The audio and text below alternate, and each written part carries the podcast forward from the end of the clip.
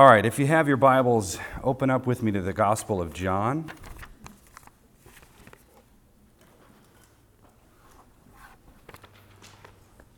Matthew, Mark, Luke, John in the New Testament.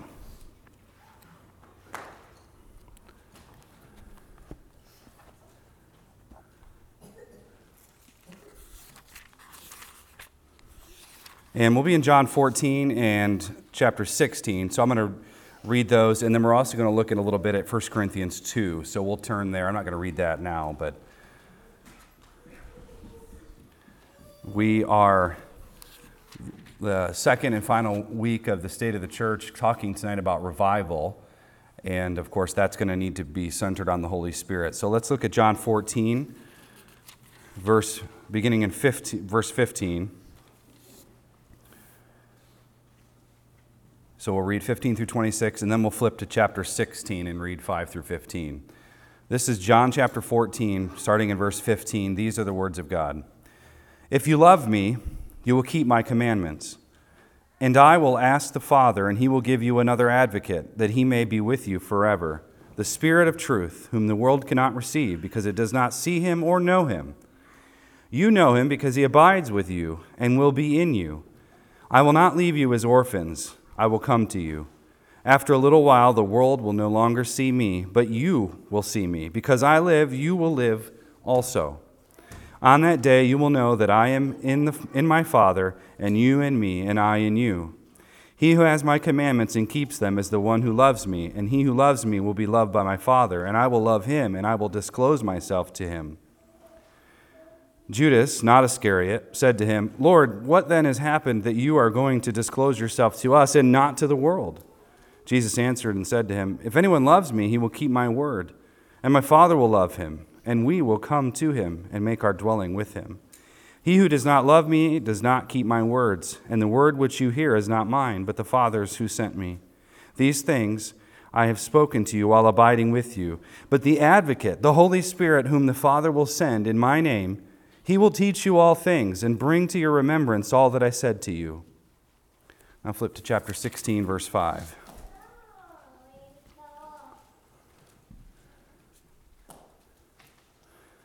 But now I am going to him who sent me, and none of you asks me, Where are you, where are you going? But because I have said these things to you, sorrow has filled your heart. But I tell you the truth, it is to your advantage that I go away. For if I do not go away, the advocate will not come to you. But if I go, I will send him to you. And he, when he comes, will convict the world concerning sin and righteousness and judgment. Concerning sin, because they do not believe in me. And concerning righteousness, because I go to the Father, and you no longer see me. And concerning judgment, because the ruler of this world has been judged. I still have many more things to say to you, but you cannot bear them now. But when he, the Spirit of truth, comes, he will guide you into all the truth. For he will not speak from himself, but whatever he hears, he will speak, and he will disclose to you what is to come. He will glorify me, for he will take of mine and will disclose it to you. All things that the Father has are mine. Therefore I said that he takes of mine and will disclose it to you. Let's pray. Our Father and gracious God, we come now before you asking for your grace and your mercy as we look to your word. We wish to behold wondrous things out of your law, so would your Spirit aid us as we consider these matters. Father, you have been exceedingly kind and ever so gracious to us. We readily admit that we do not deserve this. However, we come with gratitude and boldness, asking for more. We thank you, Lord Jesus, for sending your advocate to be with us, and we pray, Holy Spirit, that you would burn away our sin so that we might be left with righteousness. In Christ's name I pray. Amen.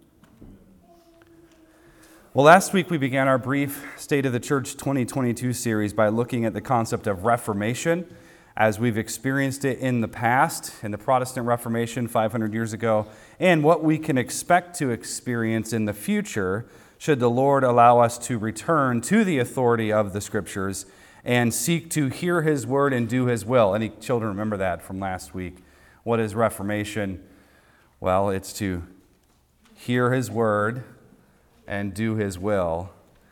Now, my main argument last week boiled down to the need for a rediscovery of the law, word of God, and its applicability to all of life. There is no reformation apart from a recapturing of the authority of God and His Word.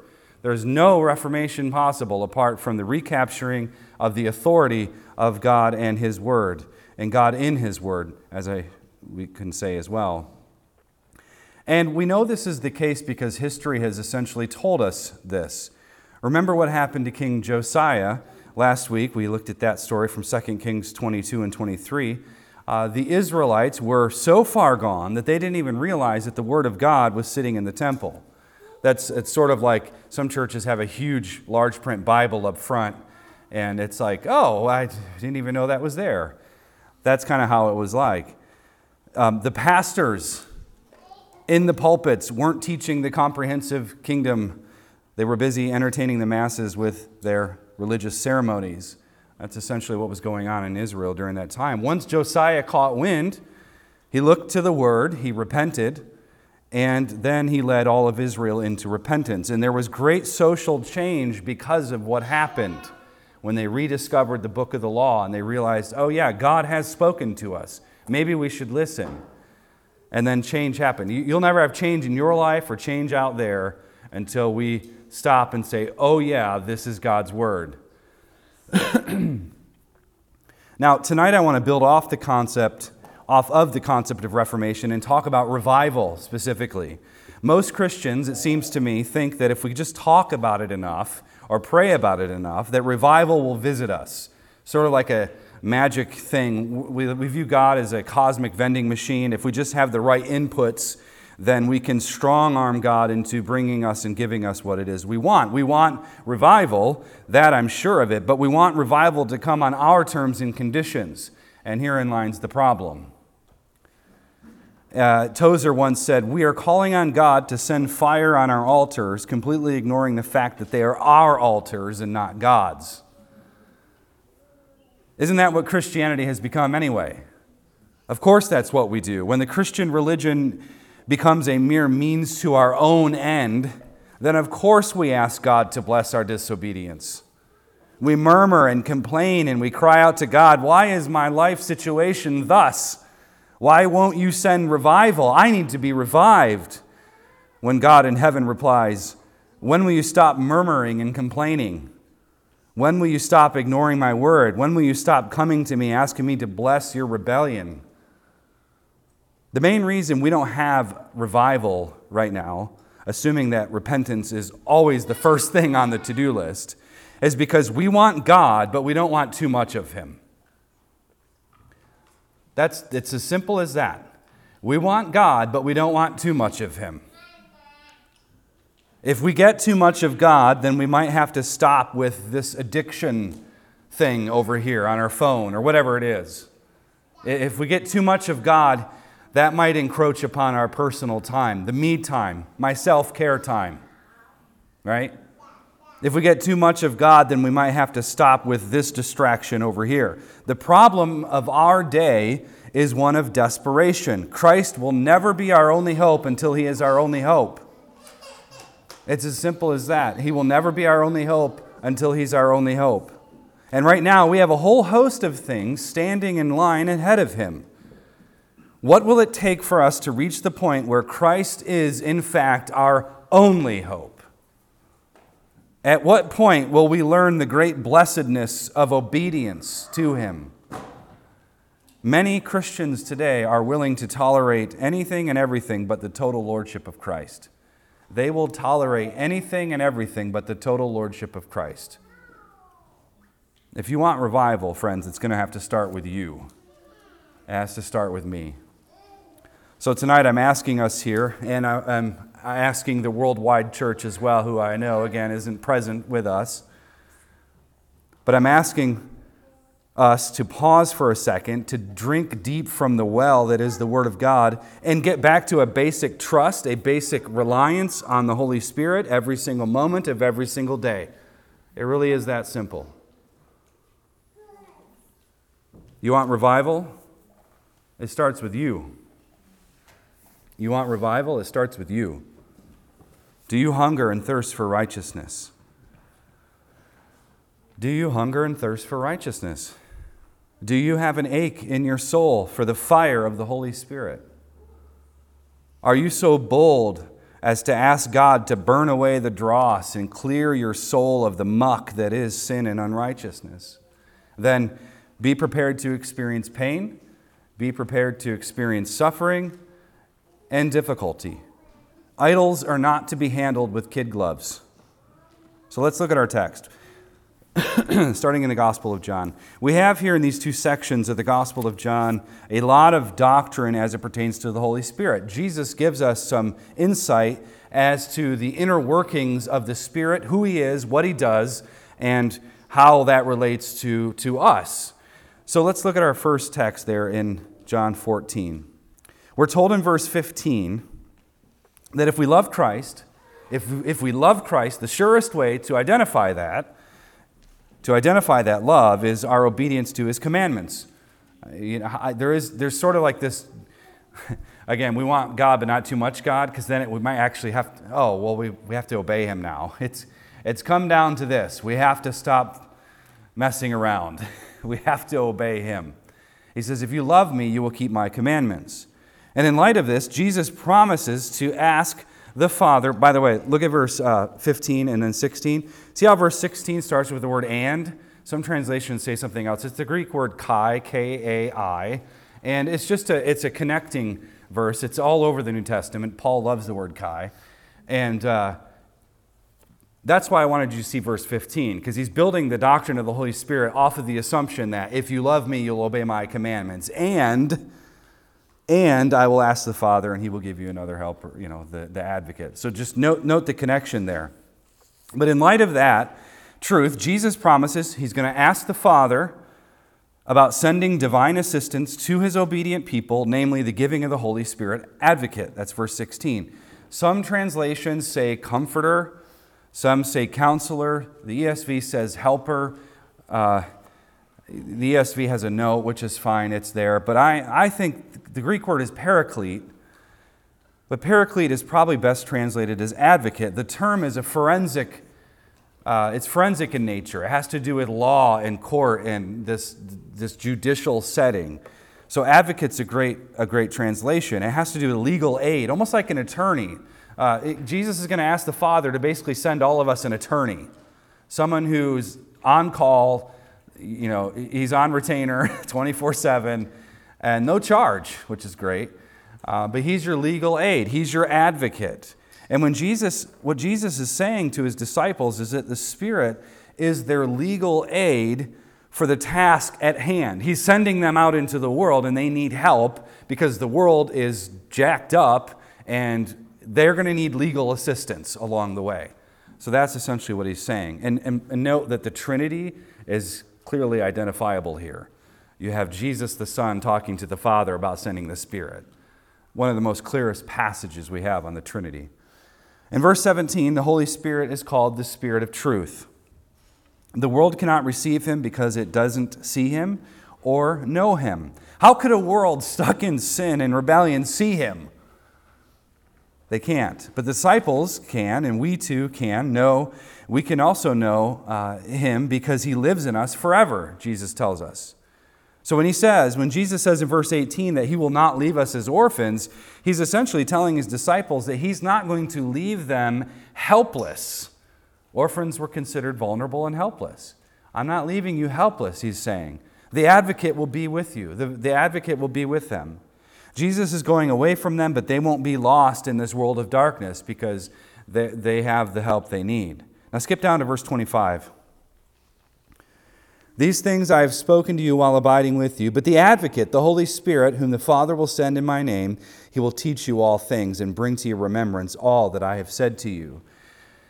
Jesus tells his disciples that the advocate, the Holy Spirit, whom the Father sends in the name of the Son, will teach you all things and bring to your remembrance all that I said to you.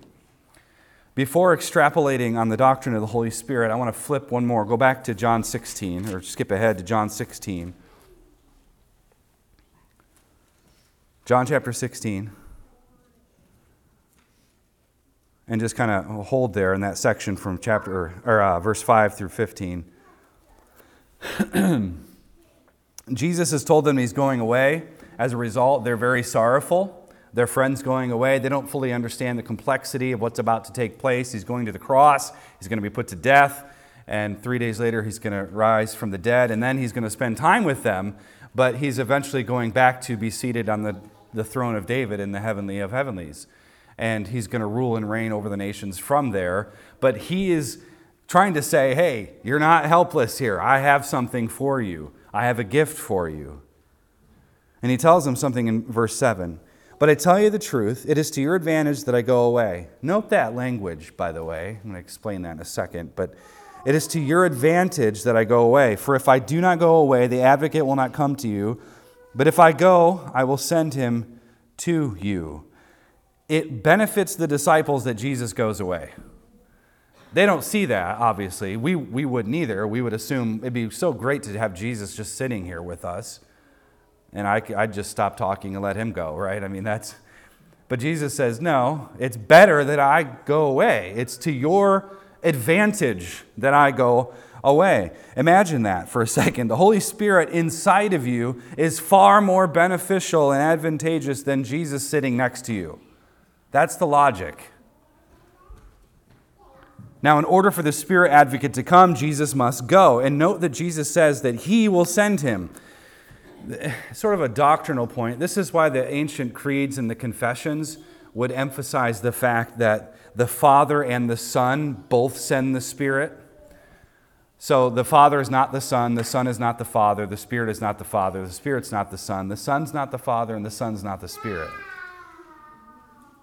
The Father's the Father, the Son's the Son, the Spirit's the Spirit. That's I'm just giving this is Trinitarian doctrine. You can memorize that later. It's not hard. Just make sure you say one's not all three times in different ways. You guys can work on that. Ben, you'll work on that at home later, right? That works. I think he looks like I just confused him. Um, but the point is, though, is the Trinity is the Trinity. There are three persons in one God. But the Father and the Son are working in conjunction to send the Holy Spirit, and that's partly why the creeds speak as such. And look at verse 8. And he, when he comes, will convict the world concerning sin and righteousness and judgment, concerning sin, because they do not believe in me, concerning righteousness, because I go to the Father and you no longer see me, and concerning judgment, because the ruler of this world has been judged. This is an often misunderstood passage, so I'm going to try to make it simple for you. First, when the Spirit advocate comes, a trial will begin. Or maybe more specifically, not only will a trial begin, but the conviction or exposing of the world will be set forth as clear as daylight. Tongues of fire, Pentecost, Holy Spirit comes upon the church suddenly like it went from black and white to full HD 1080p, right? It, it, went high def. That's the change from the old covenant to the new covenant.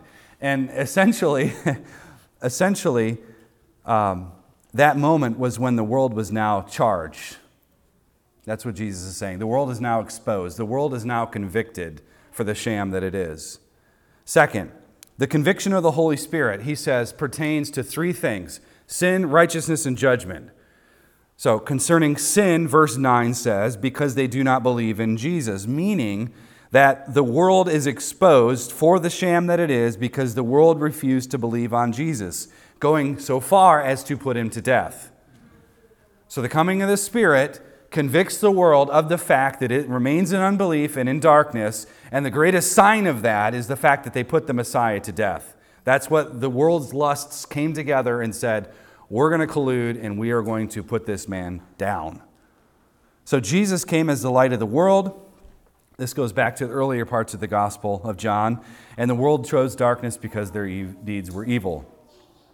So the Spirit's work, what Jesus is saying is the Holy Spirit's work will prove and expose the world on that basis. Then he says concerning righteousness in verse 10 concerning righteousness because Jesus goes to the Father and is no longer visible to them. Now, I take that word righteousness, it's dikaiosune in, in Greek. Uh, I take that word righteousness to be a reference to Jesus' own righteousness and his own covenant faithfulness and his own vindication, meaning that the world is going to be shown to be wrong about Jesus and his faithfulness to God and his covenant because Jesus is going to come outside, come out the other side of the tomb, and he will be alive. Death will no longer hold him, and he will then go to the Father.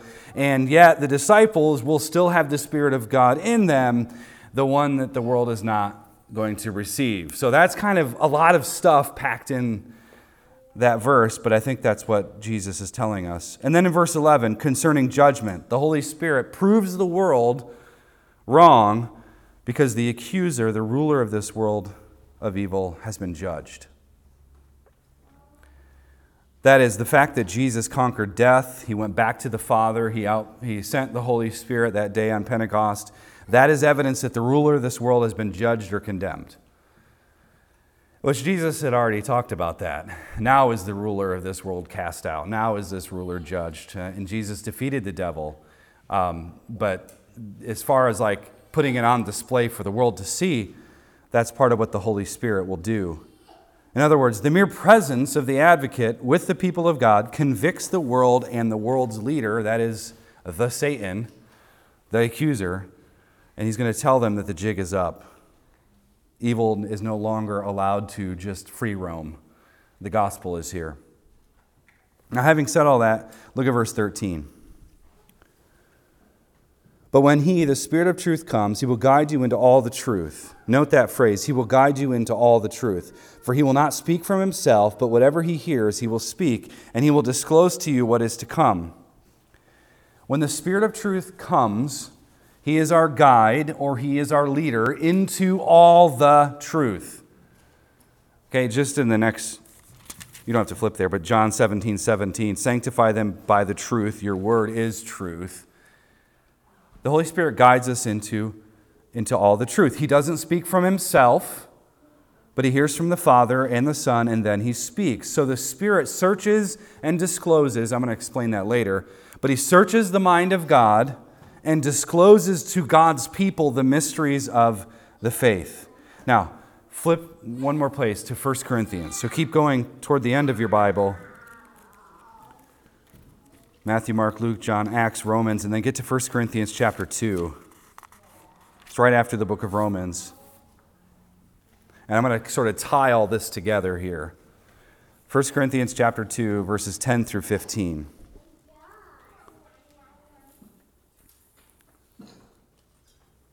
First Corinthians chapter 2 verse 10. But to us God revealed them through the Spirit, for the Spirit searches all things, even the depths of God. For who among men knows the depths of a man except the spirit of the man which is in him? Even so, the depths of God no one knows except the Spirit of God. This is kind of crazy language. I'm not going to explain every little detail, but essentially, who else but God can know God? So the Holy Spirit plays that role in the Godhead. Now we have received not the Spirit of the world, but the Spirit who is from God, so that we may know the depths graciously given to us by God of which depths we also speak, not in words taught by human wisdom, but in those taught by the Spirit, combining spiritual depths with spiritual words. And note this this is what I want to focus our time. But a natural man does not accept the depths of the Spirit of God. You can't take an unregenerate person and have the Holy Spirit disclose to them the insanely amazing, incredibly awesome truths about God. They, they can't it doesn't compute. We're squawking on different channels of the radio. But a natural man does not accept the depths of the Spirit of God, for they are foolishness to him, and he cannot understand them because they are spiritually examined. But he who is spiritual examines all things. The ESV says judges. Anakrino is the word. It just means to evaluate or appraise. I think that's what the NASB says. I like the LSB here. Examines all things yet he himself is examined by no one. Paul tells us that God reveals himself through the vehicle of his Holy Spirit. That's how God has chosen to reveal himself, to disclose himself. The Spirit is a searcher. He's a searcher. He does not search because he needs knowledge. Okay, God's not looking around the, the halls of time trying to discern what might happen in 2022. He has no idea. It's been crazy for two years. Who knows what will come? God does not need to look down the halls of time. The Spirit is a searcher. He doesn't go searching for knowledge. Rather, He is in the Father and in the Son, and He brings those deep treasures to us to assist us. So when you start to freak out and have an anxiety attack, you can stop and say, God's sovereign. I don't, I don't have to do that. I don't have to let my mind go there, my heart go there. I can remember that the Spirit has searched the things of God, sort of drudged them up and dumped them on me, and I have what I need. I don't have to let myself go there. That's essentially one way to apply that. And that's what verse 11 essentially says. So, speaking of the natural man who cannot accept the things of the Spirit, Paul goes on to tell us, by the way, you wonder why, like the whole conversation about mass psychosis and all this stuff, like what is, what is this delusion that has just fell upon the entire world? the narrative's falling apart day by day. Every news headline that comes out is squashing what we were told two years ago. But why isn't people are stopping and thinking and you wonder why? Here you go. The natural man cannot understand the things of the Spirit. Christians are deluded for their own ignorance to the Word of God, but the unbeliever has no concept of it. Neither here nor there. For now. But Paul goes on to tell us that the truly spiritual person, this is kind of the point I want to make, the truly spiritual person is the one who examines all things. Please don't miss that, by the way. When we think of someone who is spiritual, we usually take note of their extensive Bible reading, book reading, prayer closets, nice gold lined prayer closet of sorts those types of things. Usually that, that's how we think of someone who's a spiritual person, but the truly spiritual man or woman is the one who has the maturity and the wisdom to examine and appraise and judge all things in accordance with the law of God. That's a spiritual person. Spiritual people are the wise ones that just know what, what's going on. He's not duped, he's anchored in truth. Now, before I dig into the concept of revival, I want to summarize the doctrine of the Holy Spirit from these passages, so bear with me. First, the Holy Spirit is a teacher. The Holy Spirit is a teacher, one who teaches us the oracles of God. In order to know God, we must be taught by God. In order to be taught by God, we must have the Holy Spirit of God. So the Holy Spirit is a teacher. Second, the Holy Spirit is our advocate one who defends us against the accuser, one who applies the legal standing given to us in Christ. Paul says, Who shall bring a charge against the elect of God? It's God who justifies. And, he might as well keep going, it's the Holy Spirit who stands in our defense. Third, the Holy Spirit is in fact our comforter. He is our comforter, one who gives peace when we're in distress, joy when we're unhappy, and shelter during the storm. He is a comforter. Fourth, the Holy Spirit is our judgment, meaning He is the one who gives us wisdom to discover the truth about God and His Word, and wisdom how to discern how to live in God's world. Will we yield to the Spirit? That's my question tonight. Will we yield to the Holy Spirit? He was at work in creation, He was at work at the resurrection of Christ. He gives us the power to change our conduct reform our hearts, and curb our unrighteous appetites.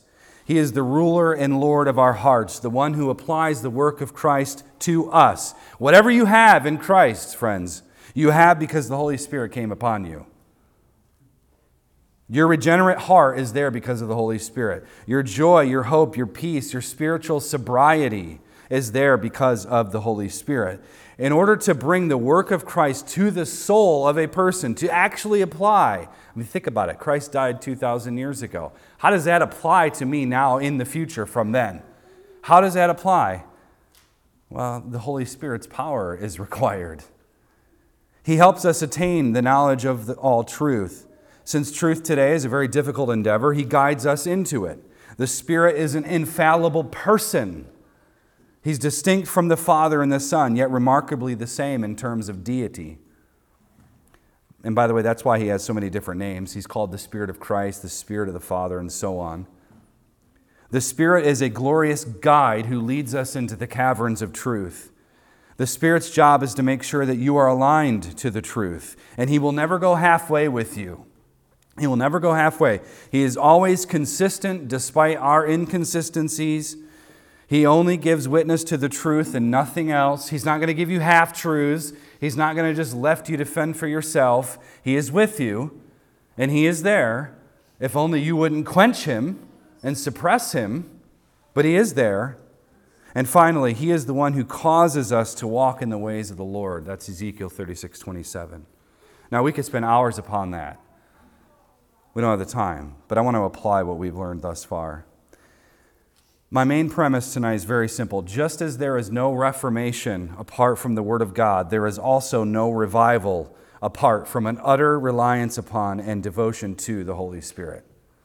Okay, there's no reformation apart from the Word of God and the authority of God's Word.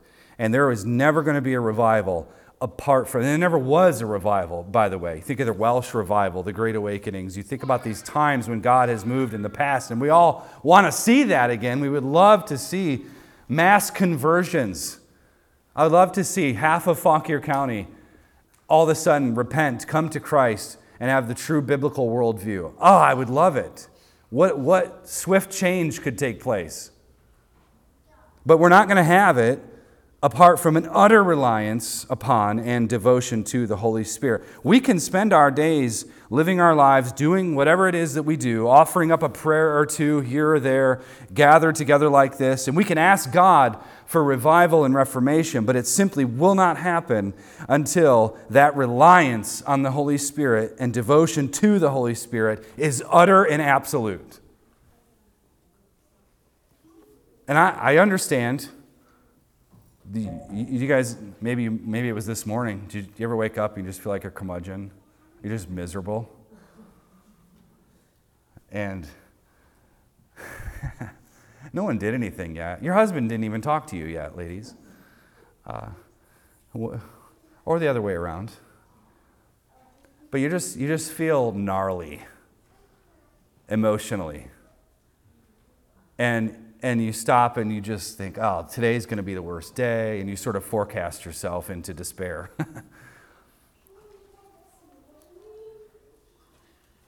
That's not utter and absolute dependence on the Holy Spirit, is it? It's not. It's looking at your situation. Woe is me. Sort of the Elijah, uh, Elijah syndrome. I'm the only prophet that's left. I'm the only guy who's defending your honor, Lord. I'm just going to hide in this cave. I might as well die. No, I got 7,000 men who haven't bowed the knee to Baal. Sort of self pity ourselves. That's not utter and absolute dependence. And let me explain what I mean. The Holy Spirit leads us into all truth. This means that the Holy Spirit is present with us, He is active within us, and He guides us into the fullness of covenant life, which is to say, the Holy Spirit takes the truth about God, plants it in our hearts and our minds, and then leads us into greater obedience into every single area of life. And what we must not do is circumvent that process. The main job of the Spirit is to take all of the benefits you receive based on the work of the Lord Jesus Christ and stuff them into your heart and your mind. Every nook and cranny, He's shoving it in there. You need to know the atonement of Christ and His death for you. You need to know that His obedience is for you too. You need to know all of these things, and the way you get them is by the Holy Spirit, who's like a just stuffing it in there every day, pushing it into your heart. And you can say, "Oh, no more, that's too much." And that's what we do when we'd rather throw a hissy fit than just yield ourselves to him. But that's what the Spirit's main job is to stuff the work of Christ into your heart and your mind. And Jesus became wisdom from God and righteousness and sanctification and redemption. That's 1 Corinthians 1.30. And the Holy Spirit comes along and, and, and, and, gives it to you. He gives you that wisdom. He gives you that sanctification. He gives you the holiness, the redemption, the righteousness. The Spirit drags you along and sets you up at the feet of Jesus and says, Here, behold your master. And if you're not coming along, that's on you. And that's what he does. He's not in it for his own glory. He's not doing it to leverage something against you. It's pure and undiluted grace. It's the mercy of God. It's not anything you deserve because we all know we don't deserve an ounce of it. And that's where history is going, by the way. History is moving in the direction of holiness and sanctification. All the inconsistencies and unrighteousness, all the unrighteous things that are in our hearts and mind that we fight day in and day out, All of that is going away. Why? Because the Spirit moved in. History is the presence of God moving slowly into the presence of man as man grows, matures, and has his image restored. So, what the Spirit, excuse me, what sin has polluted, the Spirit cleanses. What sin has marred, the Spirit enhances. What sin has effaced, the Spirit preserves. Wherever sin has gone, whatever sin has touched, the gospel is the balm that will be applied by the Spirit, starting with men, starting with our families, starting with our churches, and then going out into the world. That's the game plan. That's postmillennialism 101. It starts in your heart, and He's taking that balm of the gospel, and He's healing up and binding up your wounds, and He's pointing you to Jesus, sitting you straight up and looking Him in the face and say, This is your master. Go and do what He does. And you can't stop that, by the way. You can try to suppress it, you can throw yourself into the ditch, but you're going to eventually you realize, yeah, I'm in the ditch. I'm in the ditch of despair. I woke up again and I'm miserable. I need help. I need to cry out to him. Now, re- regarding revival itself, because I want to make sure I deal with this, there are impediments. There are impediments to revival. 2 Corinthians 6:12 says that if we are restrained by anything, it's our own affections. If we're, if we're restrained by anything in our lives, it's not your friend that you have a problem with, it's not your husband or your spouse, whatever, your kids, your parents, whatever problem you have that's restraining you from the goal of Christ and a spirit filled life, it's nobody else but your own affections. So you can go look 2 Corinthians 6:12 up later, but that's exactly what he says. It's not the devil, it's not man, it's not the government, it's not Fauci, it's not all that's going on, yeah, they're contributing to the mess, but what restrains you from pursuing the Holy Spirit and the Word of God is you. That's it. How can the Spirit, who is impervious to defeat, suffer any loss? He cannot lose, for Christ is risen. But what exactly prevents us from experiencing revival? That's what I want to answer next. Perhaps the foremost reason that we don't experience revival either on a personal level or a corporate level, is because we think that prayer alone is supposed to do it. Must we pray? Yes. But are we praying as hypocrites, asking for God to do one thing while we do another? Can a man have righteousness without first hungering and thirsting for it? We don't pray, be, we don't pray because we're not hungry, and when we're praying, and when we pray, forgetting our thirst, we're merely participating in rote exercise. Pray with the same fervor you would you would have. Think about this. Pray with the same fervor you would have should you ever be caught in the desert without water. Revival doesn't come when men are satisfied with themselves. Revival doesn't come when men are satisfied with themselves. To be satisfied with your current state of affairs is to be complacent and to be complacent is to be out of step with the Spirit. Would you go with your guide into the caverns of truth? Then follow him there. If you think you've had enough of the tour, it's time to follow him some more. We're supposed to press on toward the goal of, for the prize of the upward calling of God in Christ Jesus, Paul says in Philippians. If you're not pressing, it's because you think yourself to be impressive. The surest reason you're not pressing is because you think you're impressive. So, revival won't come by prayer alone. Revival doesn't come when we're satisfied with ourselves. Revival won't come if your heart is divided. When the Spirit brings you into the kingdom, there's no other, there's no toleration for other pretended kings. It's not, here's Jesus, worship him if you will, but you know, there are other kings available if he doesn't meet that satisfaction. No, there's no divided allegiances allowed in the kingdom. None of that. If you have an idol that you keep gnawing at, like a dog to a bone, then don't expect revival. The Spirit is trying to teach you through His Word, but when we have idols, we're too busy, we're too distracted.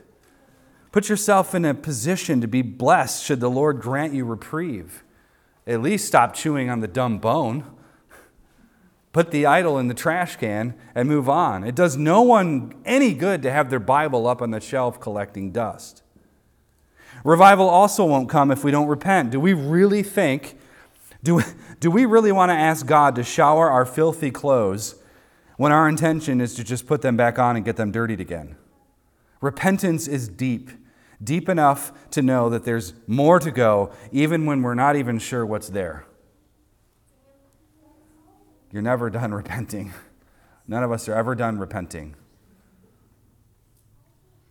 Revival won't also, it won't come if we will not insist upon the law of God. What is it we are asking God to do here when we say that? God, please bring revival. What are we asking Him? Well, we're asking to align us with His Word. That's one thing to fill us afresh with and anew with his holy spirit. And what happens when we have his word and we have his spirit? He leads us into all the truth. And what better truth is there than the law the very reflection and the character of the character and nature of god? We need the spirit to see the word and we need the word in order to give us guidance. The two go together. That's why it's reformation and revival. You don't get one without the other Anything short of a complete reformation and recapturing of the law of God will be nothing but a spiritual fit of joy that will momentarily turn sour. I grew up in church. I'm a church kid. I went to church camp. You, can, you leave church camp and you're like, yeah, I'm reading my Bible. What happens a week later? I don't know where it is. You get that quick little jabby jab, not to trigger anybody here, but a, a little spiritual pick me up, a shot in the arm. Ugh and what happens? It goes away. Because it was, it, was, it was an inch deep. It was an inch deep. Besides, I was more happy about other things at camp than, than God and His Word. But we want God and all of God, not some, but all. And when we want all of God, we want all of His holy standards too. You see, many today want the benefits of Christ without paying any mind to the work of the Holy Spirit who gives you those benefits. I want to say that again. Think about this. Many want the benefits of Christ, what he gives to us, without paying any mind or attention to the work of the Holy Spirit who gives us those benefits. And I get it, there are, there are like extremes to it. I've seen the charismatics on TV where they go into their holy laughter thing and they just fall down and laugh for hours on end. It's ridiculous. But we probably could afford to laugh more, right? That's why memes are great. And t shirts are great too. We could afford to laugh more, but that's, the, we've seen the extremes. I've been in those places, I've been in those churches. They're all over Africa. They hooting and hollering for three hours, and I just need some food and a nap. What is going on here? I came to preach a 20 minute sermon. I got to wait three hours till the music's over. But God bless them. Praise God. I believe they're genuine. But and the point isn't even those, you know, sort of immaterial things, or even the material things for that matter. It's none of that. But we need to remember that we can't want all of Christ and then not want to work with the Holy Spirit in our lives. We want the meal, but we don't want to thank our wives for making it. We want the freedom and liberty to, to be a living, natural man, unmolested by the state, but we'd rather just go along to get along. If you want Christ, then you have to have and you must have His Holy Spirit, and you do. But alas, we are in quite a predicament. Sort of a rabbit trail, but it'll make sense. Modern churches loosen the demands of following Christ when they elevate and strengthen the, the, demands of their particular religious activities. Let me say that again. Modern churches loosen the demands of Christ. Remember the whole take up your cross and follow me? What do most churches do today? We just want you to be the most comfortable you've ever been in your life. you've loosened the demands of Christ, and then you've strengthened your demands, and you've gone against what the gospel says to do. When churches decide to become entertainment venues, and we have tons of them around here in this county, just tons of them, the church has tried to do the work of the Holy Spirit. They've tried to be the Holy Spirit. The reason this is the case is because they try to be the sole proprietors of truth rather than the Holy Spirit guiding us into all truth. They've ecclesiasticized the covenant. We're basically back to 13th century Roman Catholicism. You want truth, you have to go through the church. You want truth, you have to go through the vicar, which we agree with. The vicar of Christ on earth is the Holy Spirit, not the Pope.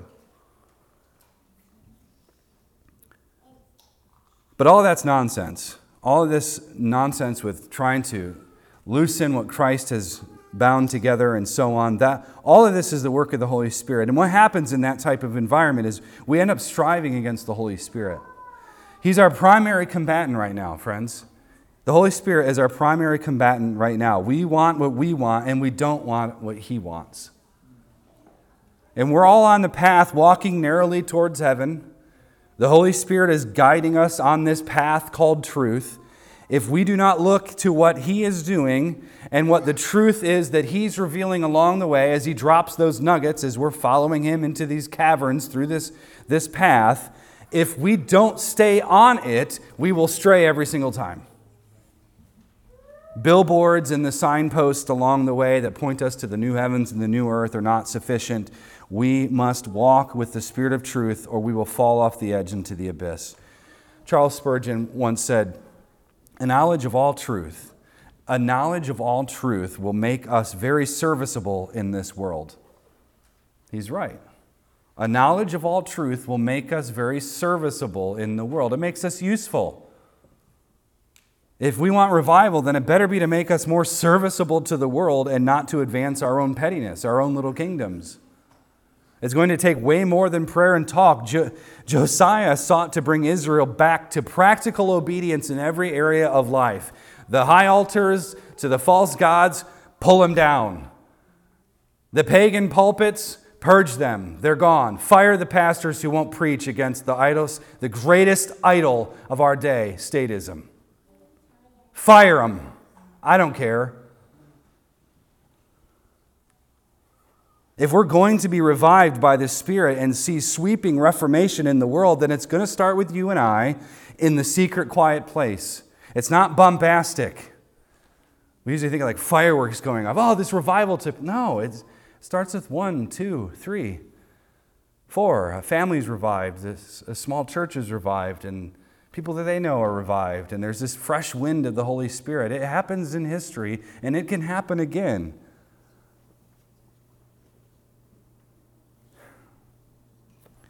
Why bother demanding God to bless our own way? Why would God bless a person who would rather grumble than seek the Lord? Why would God revive a church that is working against his laws? Why would God revive a church who's apathetic about abortion? Why revive a people that is, has totally mishandled this whole pandemic? Why? Why would, why would God revive a church that's working against his laws? The very thing that he has written on our hearts by his Holy Spirit. Tozer once said, and we'll end here the Word of God is before us. We have only to read and do what is written there, and revival is assured. It will come as naturally as the harvest comes after the plowing and the planting. And he's absolutely right. But you can't demand the harvest without first cultivating the soil. How many go out to an empty field and curse it? God, why haven't you brought these blessings to me? And the, I mean, you see the fields now. I mean, it's winter. what do you got to do in the springtime to get it ready? You got to prep it. Prep your soul, friends. Prep it. The state of the church will always be abysmal the more we go on our own power and our own volition if we will return to the Word and the Spirit and drink deep from these blessed graces, then change will in fact come. And you know why I know that? Because resurrection always follows death. Resurrection always follows death. Let's pray. Father, we've gathered together around your word to be edified and to magnify you. And I pray that we've achieved that. Lord, we, we appreciate so much what the Lord Jesus has given us in His Word in, in explaining the work of the Holy Spirit. And I pray that you would help us to know that.